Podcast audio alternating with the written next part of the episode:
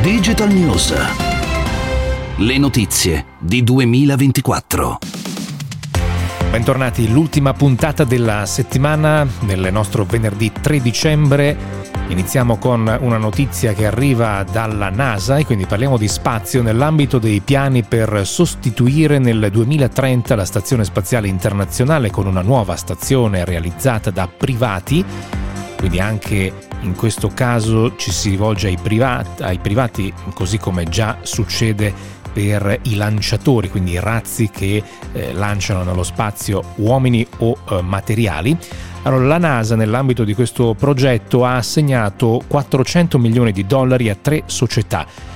eh, ovvero NanoRax, che aveva già illustrato la propria Starlab, la propria stazione, il progetto ovviamente di questa stazione. La seconda società alla quale sono stati assegnate parte di questi 400 milioni è Blue Origin eh,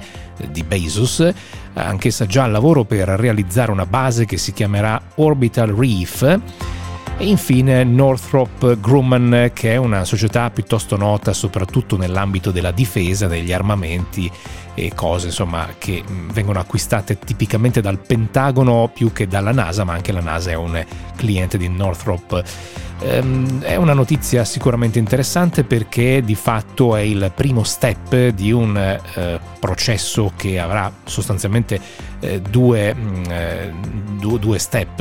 eh, che si concluderà attorno al 2027-28 perché l'idea è quella di lanciare questa stazione in quel momento per avere almeno due anni di margine prima che eh, ci sia il cosiddetto decommissioning, quindi lo chiamiamolo smontaggio, ma poi in realtà verrà fatta cadere ehm, sull'atmosfera per essere bruciata completamente la Stazione Spaziale Internazionale.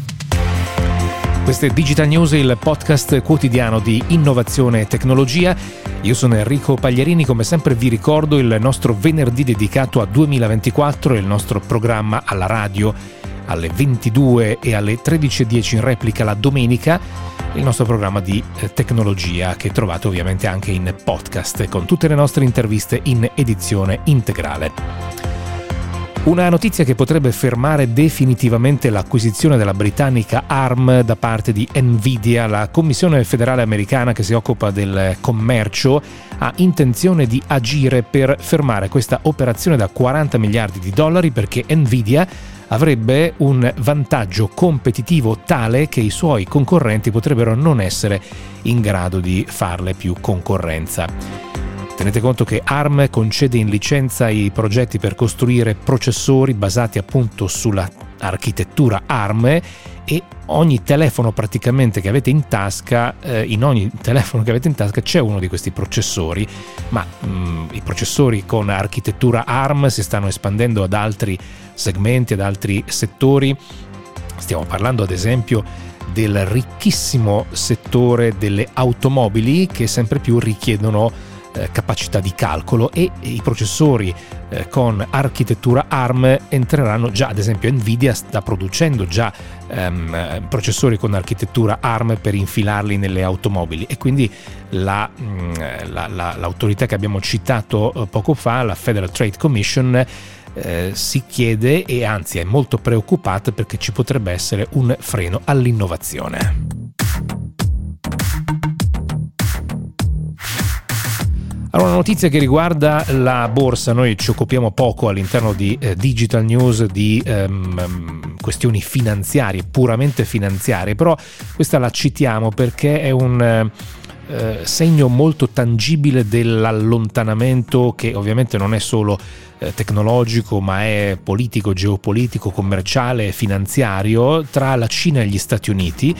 è un tema insomma, interessante, importante e questa notizia ve la segnalo, poi avete tutti gli strumenti per approfondirlo a partire dal sole 24 ore. Allora la, la società cinese Didi, che è famosa eh, in Cina soprattutto per offrire un servizio tipo Uber e comunque la più grande azienda al mondo di servizi di trasporto passeggeri, sta pianificando di procedere ad un delisting dalla borsa di New York per quotarsi poi alla borsa di Hong Kong. Questa decisione arriva dopo che il 26 novembre l'autorità di vigilanza tecnologica della Cina aveva chiesto ai vertici di Didi di elaborare un piano per il delisting dalle borse statunitensi. La scusa, ma probabilmente appunto è solo una scusa, è che essendo quotata a New York l'azienda deve condividere delle informazioni con le autorità americane e quindi c'è una potenziale perdita di dati sensibili.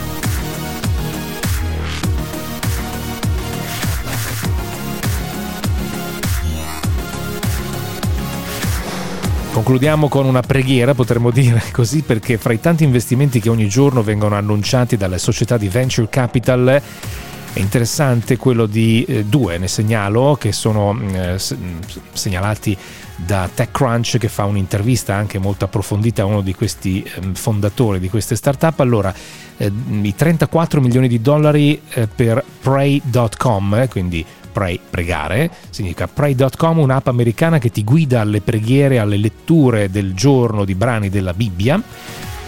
E ehm, la notizia è legata anche al boom che c'è stato negli ultimi due anni in modo particolare, ovvero, ovvero, in questo periodo di pandemia e in particolare negli Stati Uniti, un vero e proprio boom di app e servizi religiosi perché con il Covid e la chiusura di molte chiese, molte attività religiose si sono spostate online.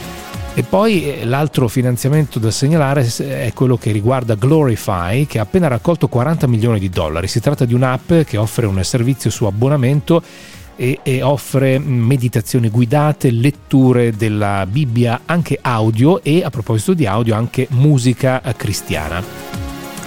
Fra gli investitori ci sono molte società di venture capital come la on- omnipresente SoftBank, che tra l'altro SoftBank è proprietaria di, di ARM e che quindi se non si fa l'accordo con, eh, con Nvidia bisogna trovare un altro acquirente. Però insomma, tornando alle nostre app religiose, ehm, tra i finanziatori di Glorify c'è SoftBank e tanti altri venture capital, anche molto noti e molto famosi, ma anche alcuni cantanti come Jason Derulo e Michael Bublé.